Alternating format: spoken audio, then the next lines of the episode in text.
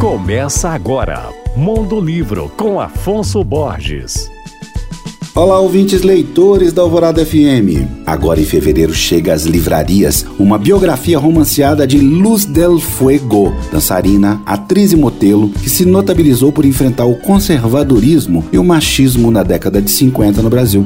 Nascida em 1917 em Cachoeira do Itapemirim, no Espírito Santo, Luz del Fuego, na verdade, se chamava Dora Viváqua. Na época em que o Rio de Janeiro era capital do carnaval em Brasil, ela se tornou a presença mais aguardada na entrada dos grandes bailes quando fazia performances seminuas envolta por uma cobra. Além de ter lutado pela liberdade do seu corpo e da sua arte, Luz del Fuego montou um partido político, viveu abertamente sua pansexualidade e defendeu causas ambientais. A trajetória dessa notável personagem é contada de forma romanceada, mas fiel à realidade, pelo escritor espanhol Javier Montes em um livro de quase 300 páginas intitulado Luz del Fuego. A obra chega ao Brasil pela editora Fósforo, com tradução de Silvia Massimini Félix. E eu lanço um desafio aqui para vocês.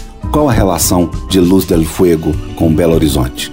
Abraço. Meu nome é Afonso Borges, Instagram Mondolivro e você pode baixar e ouvir todos os podcasts que eu falo no site alvoradafm.com.br.